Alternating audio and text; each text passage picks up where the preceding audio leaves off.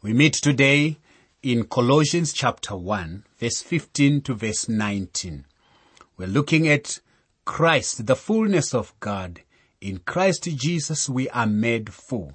Specifically, we are looking at the person of Christ. We spoke of the person of Christ in our study of the Song of Solomon. In Colossians, we come in close now. We come in close on the subject and learn the theology of it. This is a very lofty, very exalted and very grand section of the epistle. The subject here is the person of Jesus Christ. We cannot say too much about him. And we will never in this life be able to comprehend him in all of his wonder and in all of his glory. This section provides an answer to those who would try and deny the deity of Christ Jesus. To understand these verses is to realize how wonderful he really is. Paul is specifically attempting to answer one of the oldest heresies in the church, Gnosticism. Another of the five heresies was Arianism. Arius of Alexandria said that the Lord Jesus Christ was a creature, a created being. And the Council of Nicaea in AD 325 answered this heresy saying, the Son is very man of very man and very God of very God. Later on in the history of the church, Socinus propagated the heresy that Jesus was not God and that mankind did not need a savior from sin. He taught that we were not totally depraved.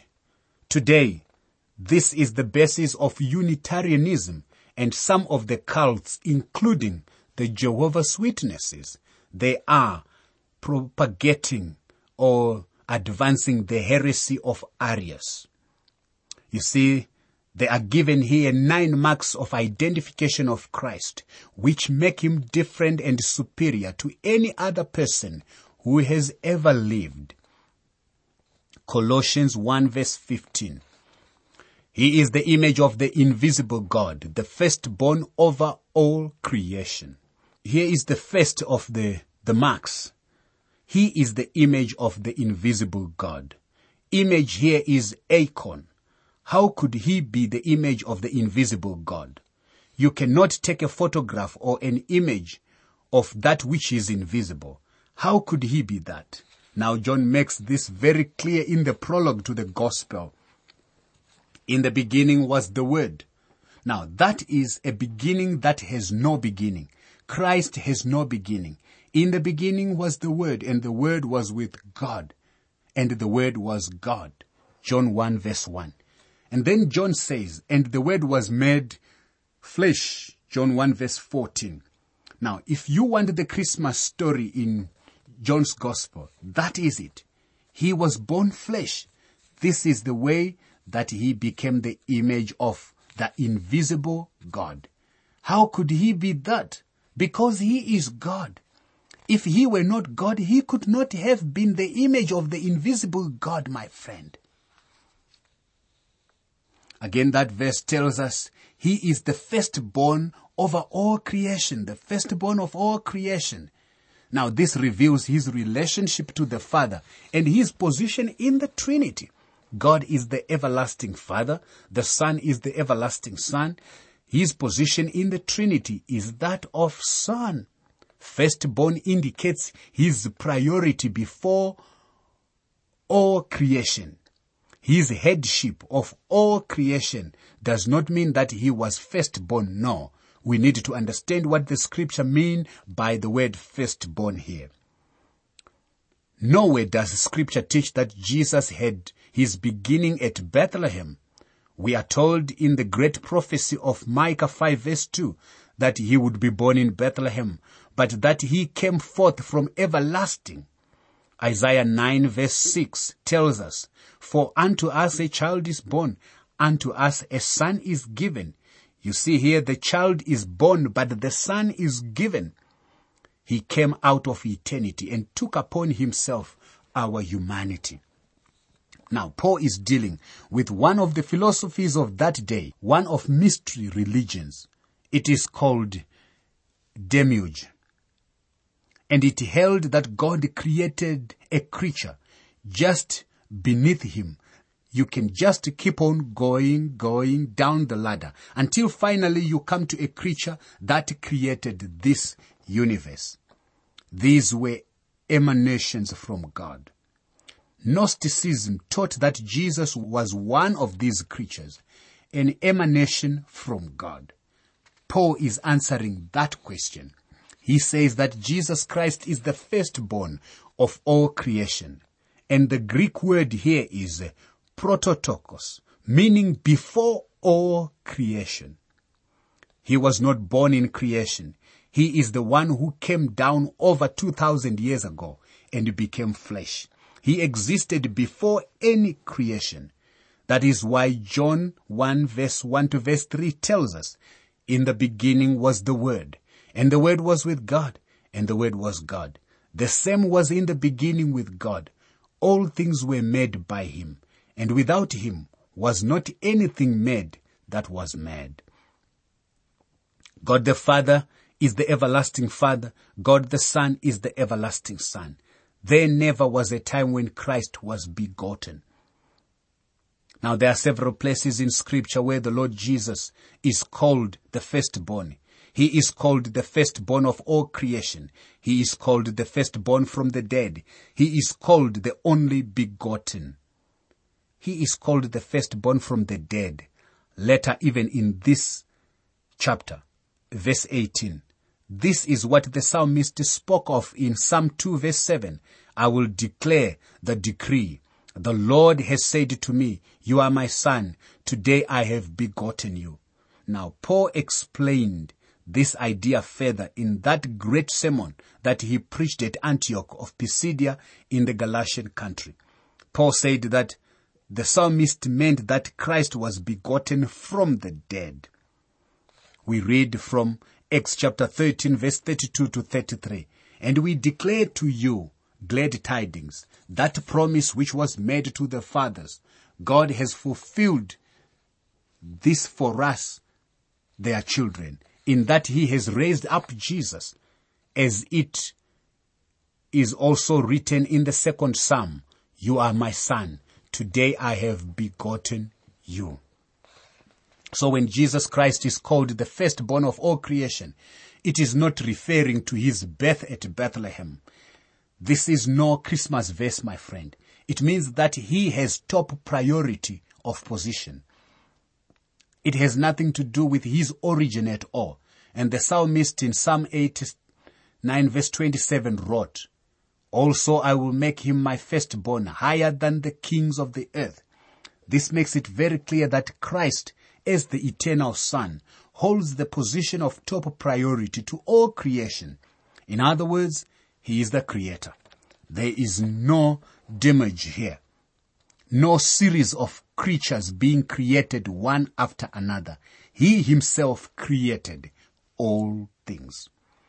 Let me mention some other verses of scripture that speak of the person of Christ.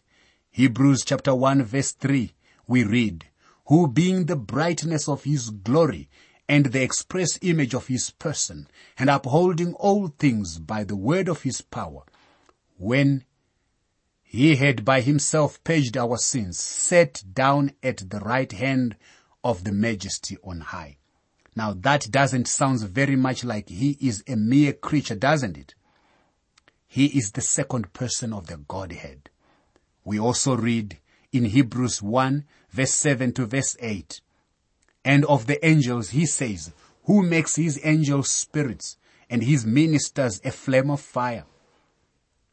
Now the Lord Jesus is not one of these creatures. But to the Son he says, your throne, O God, is forever and ever. A scepter of righteousness is the scepter of your kingdom. So my friend, what we are talking about here is not that the Lord Jesus was born a creature. We are talking about the fact that he is God.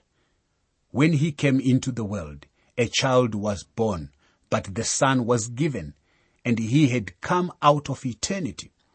The angel's announcement to Mary was, that Holy One who is to be born will be called the Son of God. Luke 1 verse 35. Why did he say that? Because that is who he is. He was the Son of God before he came into this world. Matthew 16 verse 16. Peter confessed, You are the Christ, Son of the living God. So the deity of Christ is affirmed. Now we come now to the next two great statements again concerning the Lord Jesus. Colossians 1 verse 16. For by him all things were created that are in heaven and that are on the earth, visible and invisible, whether thrones or dominions or principalities or powers. All things were created through him and for him. Notice here, by him all things were created. This is a third statement concerning his marks as God. By him all things were created. If all things were created by him, that clears up the question of his being a creature or a creator. The statement that he is the firstborn of all creation does not mean that he was created, but rather he is the one who did the creating. There are two kinds of creation, the visible and the invisible. And it is very interesting here to note that he mentions different gradations of rank in spiritual intelligences, thrones, dominions, principalities, and powers. There are gradations in the angelic host. Other verses in scripture tell us that there are seraphims and cherubim and also the archangels. And then there are just the common everyday vegetable variety of angels. In Ephesians, we note the fact that our enemy is a spiritual enemy. Satan has a spiritual host that rebelled with him. So there are different gradations again of ranking among our spiritual enemies too. But he is the one who created all things. Fourthly, it is also wonderful to know that all things were created by him. But there is another truth given to us here all things were created for him. Not just by him, they were also created for him. If you were to go out tonight and look up at the heavens, you would see a number of stars. Have you ever wondered why each star is in its own special position? Why is that star in that part of the heavens? It is in that part of the heavens because that is where Jesus wanted it to be. Not only did he create all things, but they were created for him. Now, one of the most wonderful truths in this connection is that we are told that we are heirs of God and joint heirs with the Lord Jesus Christ. We have a big chunk of real estate, my friend, coming to us someday. Maybe he will turn over a whole star to us. I think we will be very busy in eternity. We will not be earthlings then, but we will be given new bodies which will be free from gravitation. We will be living in a city called the New Jerusalem. We will be able to travel through God's vast universe. I don't know how much of that universe He is going to turn over to us. But He made it all. He created it out of nothing and He is going to run it to suit Himself. This is his universe. If you have wondered why a certain tree has a certain kind of leaf, it is because that is the way he wanted it. If you have wondered why some people are tall and some are short, it is the way that he has wondered. If you have wondered why people have different skin colors, it is he who determined the way he wanted it. It was he who did everything. We are going to enter into that world someday there is an inheritance prepared for us. You and I are living down here in tents. Paul calls these bodies of ours that they are just tents. He says in 2 Corinthians 5 verse 1, For we know that if our earthly house of this tabernacle were destroyed, a tabernacle is a tent. This tent will go right back to the ground because the body is to be put into the ground at death. We will have moved out of the tent he says, 2 Corinthians chapter 5 verse 8, willing rather to be absent from the body and to be present with the Lord. You see, when we are absent from these bodies down here, we will be present with the Lord. We will be at home. There is no idea of soul sleep here. You may be living in a very expensive home, my friend. I have news for you. You are actually living in a flappy, old, frail tent. All of us are. But one of these days, we will have our glorified bodies and then we will receive our inheritance. You can have your expensive house. You won't be in it for too long anyway. Our new body is for eternity and we will be at home with the Lord forever. This is the prospect ahead for the child of God. I'm rather looking forward to it. All things were created by Him and for Him. Colossians 1 verse 17. And He is before all things and by Him all things consist. Now, the fifth mark of Christ's Godhead, this deity, is that He is before all things. All fullness dwells in the pre-incarnate Christ. And all fullness dwells in the incarnate Christ. For in him dwells all the fullness of the Godhead bodily. Colossians 2 verse 9. So we are made complete in him. He was before all things. He is the pre-incarnate Christ. Another statement there of his mark is by him all things consist. You see, he holds everything together. He maintains creation. He directs it. Consist is the word sunistemi, which means to actually hold together. He is the super glue of the universe. We have this same truth repeated to us in Hebrews chapter 1 verse 3, who being the brightness of his glory and the express image of his person and upholding all things by the word of his power, when he had by himself purged our sins, sat down at the right hand of the majesty on high. He is a wonderful person, isn't he? He is a glorious person. Colossians 1 verse 18. And he is the head of the body, the church, who is the beginning, the firstborn from the dead, that in all things he may have preeminency. The seventh mark is that he is the head of the body, the church. Now I believe this is the key to the epistle to the Colossians, which is really a companion epistle to the epistle of Ephesians and Philippians. In Ephesians, we had the emphasis on the fact that the church is the body of Christ. Down here in the world, the emphasis was upon the body. In Colossians, now the emphasis is upon the head of the body, the person of the Lord Jesus Christ. In Ephesians, we read, and he has put all things under his feet and gave him to be the head over all things to the church. Ephesians 1 verse 22. And finally in Philippians, we see the church with feet walking through the Roman roads. We see the experience of the church. We see the experience of the believer. So these are companion epistles, if you like. So he is the firstborn from the dead. Did you know that there is only one man who has been risen in a glorified body today? He is the first fruit of them that sleep. When a loved one who is in Christ dies and you put that body into the grave, you're just putting it into a motel if you like. It is like putting it into a hotel for a few days because there is a bright morning coming. The body is put to sleep, but the individual has gone to be with the Lord. When Christ comes to take his church out of this world, then the body is going to be raised on the basis of his resurrection. It is sown in corruption, but it will be raised in incorruption, according to 1 Corinthians 15 verse 42. We shall be just as he is.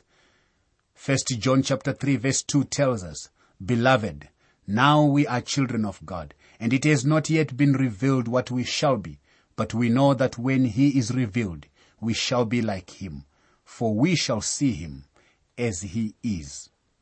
The eighth mark of Christ's deity of Christ's superiority is that in all things he might have the preeminency. That in all things he might have the preeminency. You cannot think of anything more wonderful than this, my friend. The will of Christ must prevail throughout all of God's creation. That is God's intention. Even in spite of the rebellion of men down here on the earth, God says, Yet I have set my king upon my mount, my holy hill of Zion. Psalm 2 verse 6. So God is moving today forward, undivertingly, unhesitatingly, uncompromisingly toward one goal. That goal is to put Jesus on the throne of this world, which today is in rebellion against God. That is the objective of God, my friend. Colossians 1 verse 19. For it pleased the Father that in him all the fullness should dwell. So that's the final mark, the ninth mark of his superiority. It pleased the Father that in him all fullness should dwell. The fullness is the pleroma. That is one of the most important words in this epistle. Over in Philippians, it was the kenosis, the self-emptying. That is, he emphasized Christ emptied himself and became a servant. He emptied himself of the glory that he had with the Father. He didn't empty himself of his deity. He was God when he came to this earth. The pleroma, the fullness of God dwells in him. When he was down here on the earth, the pleroma was at home in Jesus. He was 100% God, not 99.44%, but 100%. That little baby that was lying on the bosom of Mary over 2000 years ago seemed so helpless, but he could have spoken the universe out of existence. He is man of very man. He is God of very God. That's who he is. You can have copies of the notes and outlines used for these Living Word for Africa programs so you can follow them as you listen. For your copies, please write to the Living Word for Africa, PO Box 4232, Kempton Park 1620, South Africa. Please say which book of the Bible you want them for and be sure to include your name and contact information. Let me give you that address again. It's the Living Word for Africa, PO Box 4232, Kempton Park 1620, South Africa.